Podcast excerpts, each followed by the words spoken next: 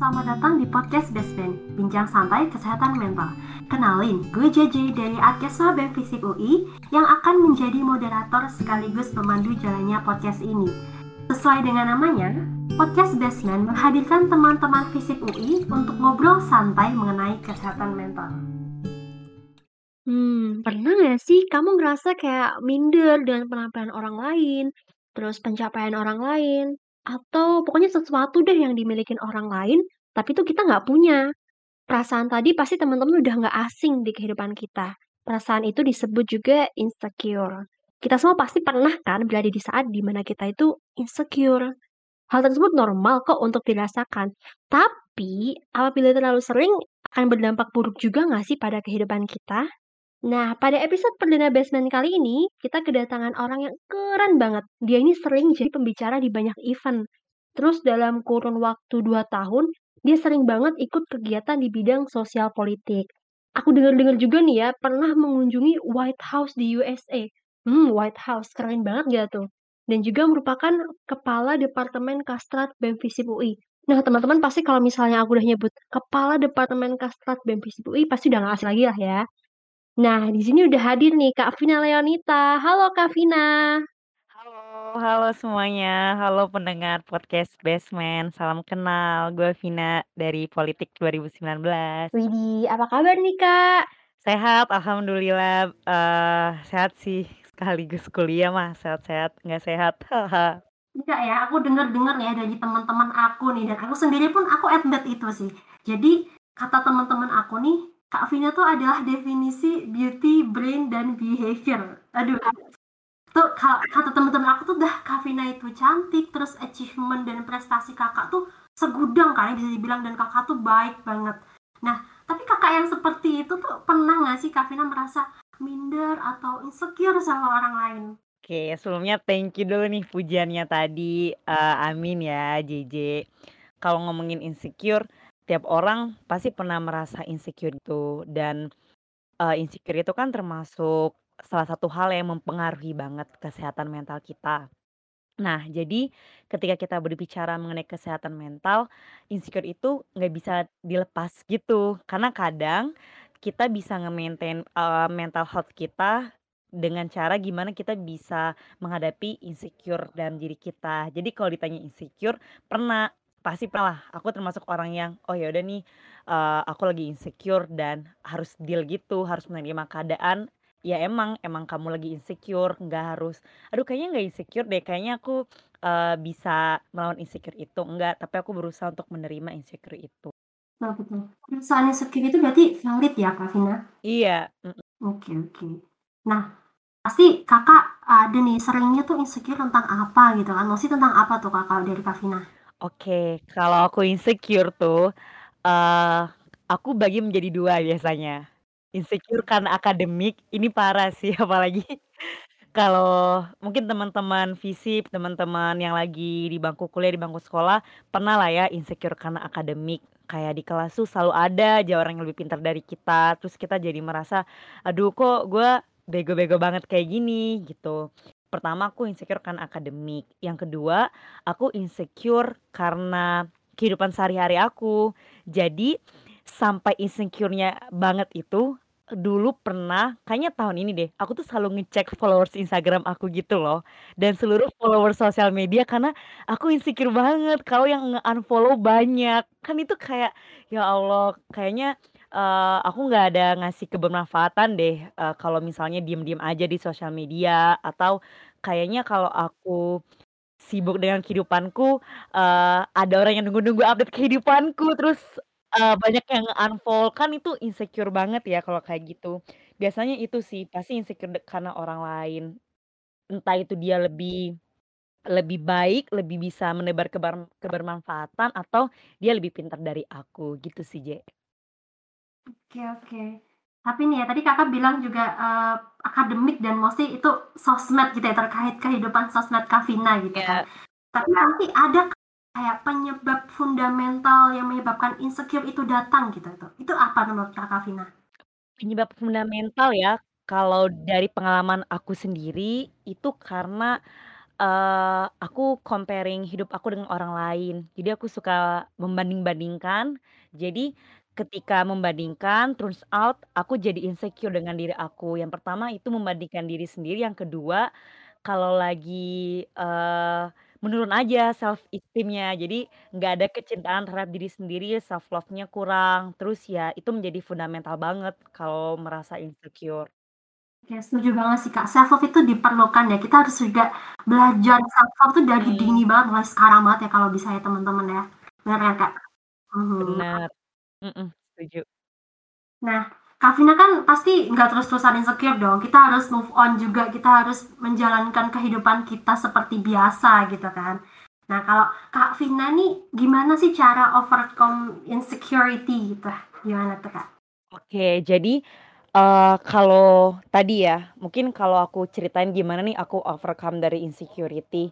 Pertama itu, kan mungkin sekarang kita ngomonginnya konteks, eee, pandemi gitu ya. Ketika ngerasa mungkin banyak banget muncul insecurity ketika lagi masa-masa pandemi. Nah, di sana itu aku kadang suka merasa insecure kalau berada di satu panel, kan sekarang kan banyak gitu kan acara-acara webinar yang satu sekali webinar itu ada speaker-nya ada kayak 3 orang, 4 orang.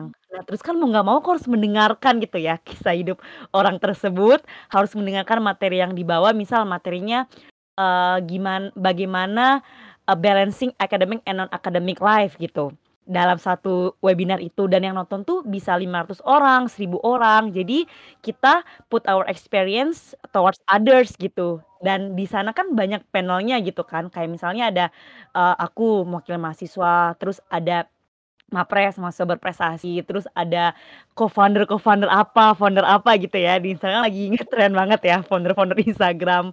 Nah, terus di sana tuh, eee, aku harus dihadapkan dengan, ya udah aku mendengarkan achievement orang dan I comparing myself with others. Dan aku merasa kayak, wah gila kayaknya aku merasa ya kalau aku terus di-push, nge-push diri aku sendiri pasti aku juga kelelahan gitu kan, terus berlari. Nah, di sana aku suka merasa insecure sehabis aku menjadi speaker, setelah menjadi speaker tersebut, aku jadi merenung gitu, merenung, eee, gimana nih, kayaknya aku nggak layak deh jadi speaker tadi, ada tuh perasaan seperti itu. Nah, terus overcome dengan insecurity itu, aku udah sering share sih, aku suka nulis catatan syukur. Jadi catatan syukur itu, teman-teman, aku punya satu jurnal buku, eee, di sana aku selalu nulis catatan syukur apa yang bisa kusyukuri hari ini. Misal, eee, 1, eee, menyapa satpam gitu di mall, satpamnya baik gitu, aku tulis catatan syukur. Terus kedua, presentasi lancar di kelas. Terus ketiga, bisa main sama kucing aku. 4, apa aja gitu bisa bisa tidur di bawah jam 12, kan itu suatu catatan syukur ya, di bawah jam 12 malam tuh menurut aku adalah suatu hal yang bisa disyukuri. Nah, jadi aku selalu tulis catatan syukur di jurnal buku aku. Nah, kalau aku insecure, aku suka buka-buka ulang lagi tuh jurnal aku, melihat apa yang pernah aku syukuri sebelum-sebelumnya. Jadi bisa bisa mengingatkan kita tentang, "Oh ternyata dunia nggak kejam-kejam amat kok sama kamu, ternyata sebelumnya kamu juga pernah dikasih nikmat dan kenapa kamu harus insecure." Itu yang pertama, aku selalu tulis di catatan syukur. Terus yang kedua, kalau bener-bener insecure kan ada tingkatannya gitu kan, Je.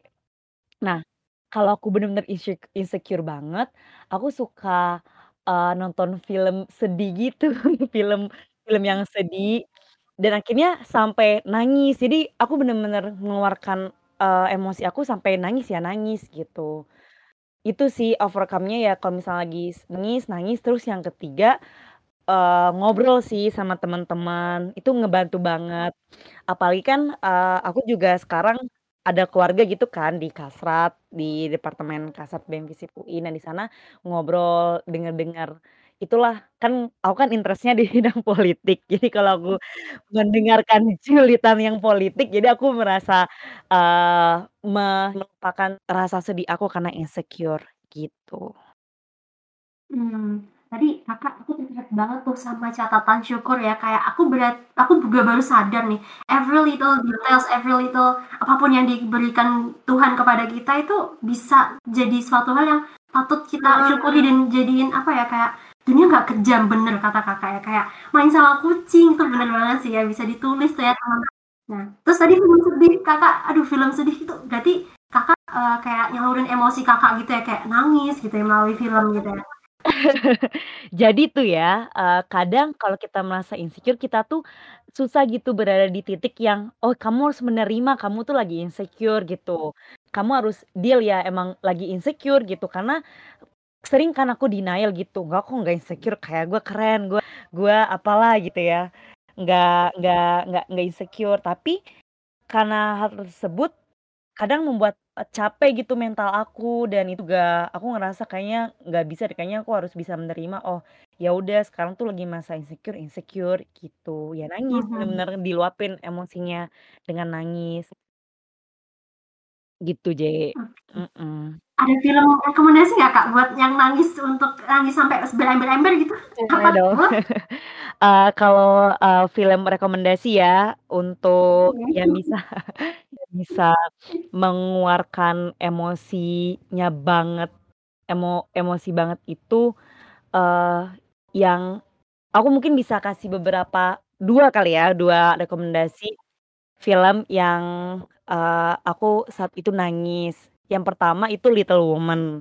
Jadi, eee, Little Woman itu dia ya kalau kalau tentang kematian, pertemuan itu kan bisa buat nangis banget kan. Nah aku, eee, pertama itu yang buat aku nangis itu Little Woman. Terus, eee, yang kedua, film yang membuat aku nangis itu film anime gitu.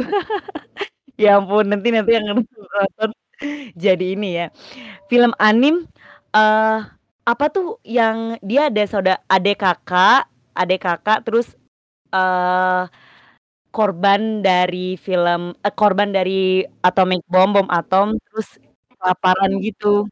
Yang adiknya kelaparan itu kan, Kak? Iya iya, banget. kelaparan, adiknya kelaparan, terus langsung nangis. Mmm, itu watching list banget sih, Kak, serius. Oke makasih Kak Vina ya, itu jadi keinget lagi nih aku, aku ada film ini nih yang nonton rekomendasinya Kak Vina. Yes.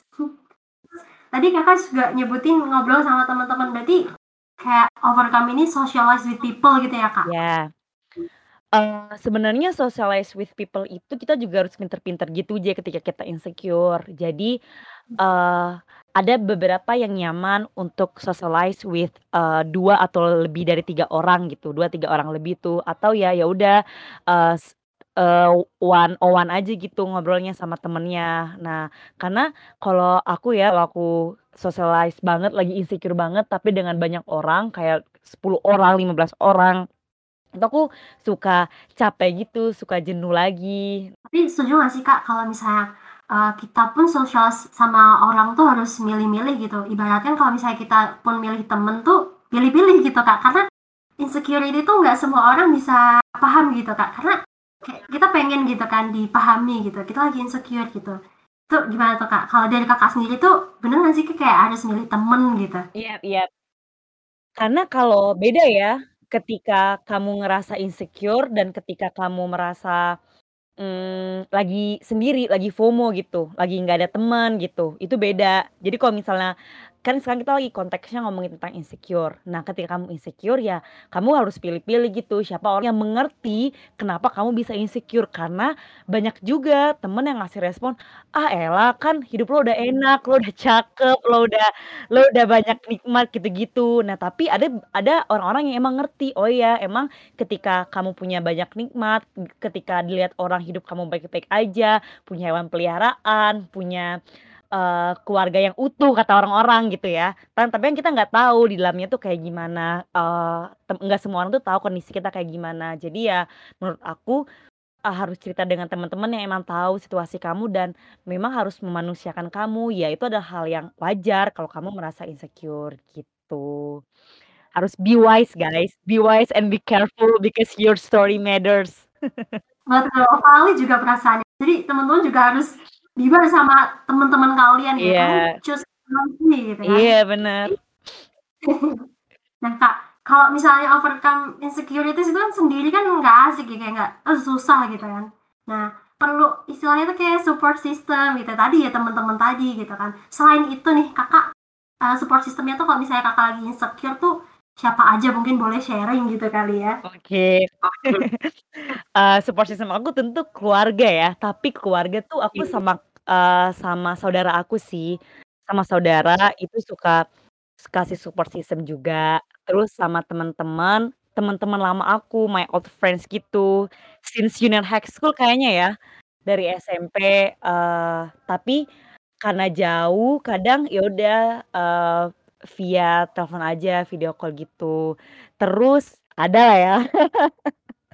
Terus terus ya adalah gitu, kayak ketika kamu tahu nih, oh kayaknya nih orang bisa jadi support system and worth gitu untuk dijaga hubungan baiknya dengan nih orang, ya tetap harus dipertahankan gitu support system. Tapi, kita harus juga bisa menjadi pendengar yang baik gitu loh, J, harus feedback gitu ke dia. Jadi kalau kamu ketemu satu orang nih, ah kayaknya nih dia bisa jadi support system aku ketika insecure dan ketika dia merasa insecure, kamu juga harus take effort untuk dengerin dia, untuk, eee, ada, untuk be there gitu ketika dia merasa insecure. Ada dong, karena menurut aku ya, eee, kita pertama ya harus be wise gitu kan sama orang yang who who wanna be our support system.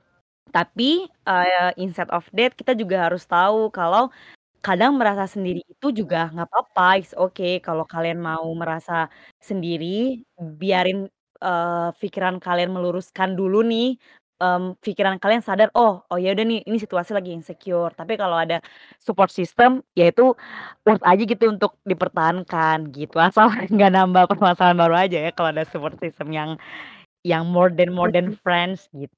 Oke oke, setuju setuju, betul betul, bisa tuh guys dipertimbangkan ya. Nih Kak, secara langsung atau tidak langsung, besar atau kecil, insecure ini pasti mempengaruhi kehidupan kita kan ya Kak? Either baik atau buruk, eee, di kehidupan Kakak nih insecurities me mengaruhi ap mempengaruhi apa aja gitu, Kak? Insecurity mempengaruhi banyak hal ya, apalagi kan tadi insecurity tentang akademik. Jadi, eee, learning about social politics is really hard and it takes a lot of time ya. We are as as FISIP Society ini, itu, eee, take a lot of time apalagi, eee, aku harus effort gitu, membaca bahan bacaan di luar kelas. Nah jadi, itu mempengaruhi kehidupan akademik, apalagi kan sistem kita, kita dituntut untuk penalaran ilmiah gitu ya. Jadi, ketika berpendapat pun di kelas, kadang aku insecure gitu untuk berpendapat gitu loh, J. Kan sering kan dosen kayak, "Ini nih ada yang mau berpendapat," terus diem gitu kan. Karena ketika kita berbicara, kita menyampaikan pendapat kita, ada aja dosen yang nggak memberikan kebebasan akademik untuk menghargai pendapat kita. Ada kayak, "Kamu jangan asal bicara, kamu dari mana sumbernya?" Mungkin bukan kita kan yang kena, tapi temen kita. Nah itu kan membuat insecure ya. Nah jadi pertama itu mempengaruhi banget kehidupan akademik aku, dari cara aku ingin berpendapat, kalau aku merasa nggak paham-paham banget, kan aku nggak mau nggak mau menyampaikan pendapat. Tapi, biasanya tuh aku pede kalau menyampaikan pendapat yang practical things gitu, yang bener-bener kehidupan nyata, bukan yang ngawang-ngawang kayak filsuf siapa, filsuf politik siapa, filsuf sosiologi siapa, gitu.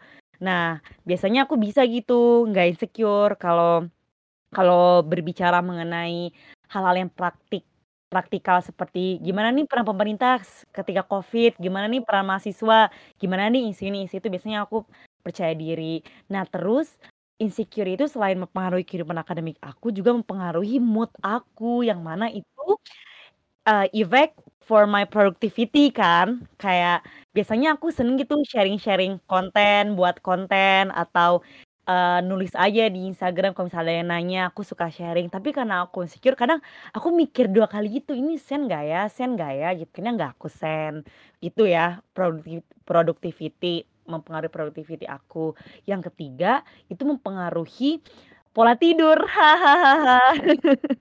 Jadi kalau lagi insecure biasanya bisa tidur terus, atau ya udah nggak mau tidur akhirnya nonton terus, biasanya nonton series drama Korea gitu-gitu.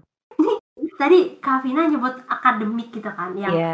eee, kalau misalnya berpendapat gitu di ranah FISIPnya itu harus punya dasar yang kuat. Aku setuju banget sih, Kak. Mhm. Aku tuh aku aku aku tahu aku harus ngomong apa, tapi apakah ini bener apa enggak, terus begitu tadi temen udah ngomong sesuatu gitu kayak dan itu kontra gitu ya sama kita tuh, makin insecure tuh gue tuh, kayak itu emang Itu memang FISIP tuh, wah emang rada berat ya ini ya. Bener, ya itu, kayak itu membuat insecure sih kalau aku ya, apalagi yang, eee, you really want, eee, take your bachelor as eee, gelar sarjana sosial politik itu bener-bener ya pengen bener-bener dapat ilmu gitu, bukan cuman ya udah masuk kuliah, eee, pulang doang gitu. Jadi ya itu buat insecure, gitu Jadi kita harus melawan insecurity itu. Terus tadi Kakak juga bilang tuh kan tidur, tidur mulu tuh kan kalau misalkan insecure, itu kan bisa dibilang kita kayak menarik diri dari society kan, dari sosial gitu. Itu menurut Kak Vina gimana sih? Menurut aku iya, menurut aku itu nggak apa-apa asalkan takarannya pas ya, ketika kita mau mencoba, eee, mencoba menjauh dari kehidupan sosial kita. Ya menurut aku sih, kalau lagi capek banget ya udah nggak apa-apa, tapi kita juga harus tahu nih, karena kan kan mungkin ya di organisasi atau di hal yang menuntut kita untuk profesional, we know we have responsibility gitu atas apa yang kita apa yang kita yakini untuk kita beri tang pertanggungjawaban di awal. Misal nih, kamu anak organisasi, anak himpunan, anak BEM gitu, anak anak, eee, suatu ngevolunteer di mana atau intern di mana, ya kamu nggak bisa tidur ketika ada tanggung jawab yang harus kamu penuhi, atau kamu harus harus datang rapat, atau kamu harus, eee, ngepresentasiin ini, ngepresentasiin itu. Jadi bener-bener harus harus bertanggung jawab juga sih, jangan menjadikan, eee, insecurity ini sebagai escape kamu gitu. Jadi kan orang-orang kan sekarang banyak banget kayak, "Oh ya udah, eee, gua lagi insecure nih kayaknya gua nggak bisa nggak bisa hadir," gitu.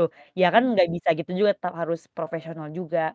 Gitu sih kalau aku, nggak apa-apa untuk menjauh, tapi ya kamu lihat dulu, oh kayaknya, eee, sekarang bisa nih satu hari untuk, eee, quality time untuk diri sendiri itu penting loh ya, me time untuk diri sendiri itu penting, gitu. Dan juga menurut aku nih, eee, sekarang kan banyak ya tempat-tempat tempat curcol tapi sama admin gitu loh. Jadi misalnya di di internet atau di OA akun OA-OA lain atau apalah gitu. Menurut aku sih nggak apa-apa ketika kamu curhat tapi dengan orang yang kamu nggak tahu gitu siapa, dia nggak mengenal kamu juga nggak mengenal dia. Tapi dia bisa mendengarkan dan ngasih feedback ke kamu. Menurut aku tuh itu bisa ya menjadi suatu hal karena aku pernah dengar orang tuh suka di social experiments ketemu blind date sama orang gitu loh. Jadi kamu dipertemukan dengan orang terus saling cerita.